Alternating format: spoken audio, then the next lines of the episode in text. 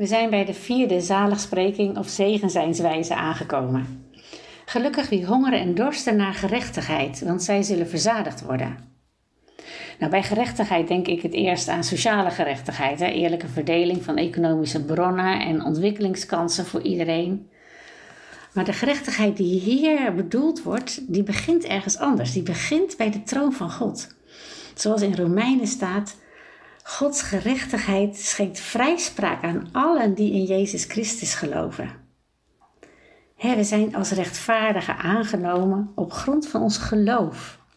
En daarom leven we in vrede met God door onze Heer Jezus Christus.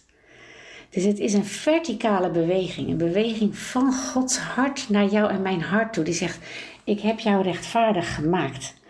En omdat God ons rechtvaardig maakt, mogen we daar zelf ook naar gaan, gaan hongeren en dorsten. Daar echt naar gaan verlangen.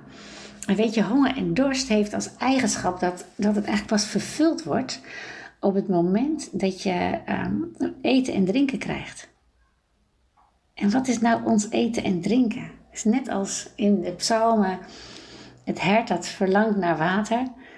Dat is dat, je, dat, dat onze ziel naar, naar God mag verlangen en dat God ons gaat vervullen.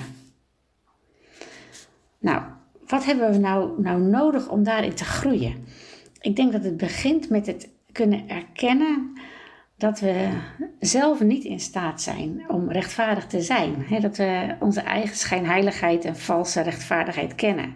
Dat we, net als Paulus die zegt van ja, ik, ik wil het goede wel doen, maar het kwaad is bij mij aanwezig.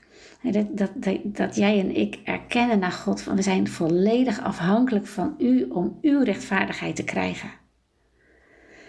En een tweede daarin is dat we ons bewust zijn van hoe we onze redder daarin nodig hebben, Jezus Christus.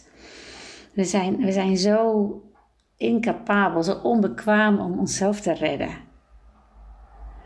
En, en een derde is om onszelf te testen in ja, zijn jij en ik bereid om net als de geloofshelden te groeien en echt te gaan, te gaan hongeren naar alleen maar te doen wat Jezus deed. Hem te volgen en alles wat ons van Hem wegtrekt opzij te zetten. En dat kunnen wij niet zonder dat ehm, we de kracht krijgen van de Heilige Geest. En daarom bidden wij, trouwe Vader, wilt u ons tegemoetkomen vanaf uw heilige troon, waar u ons rechtvaardig verklaart omdat we in Jezus Christus geloven.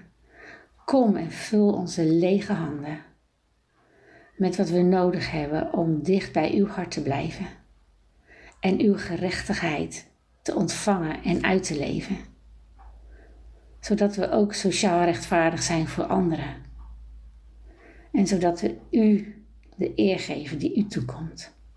Amen.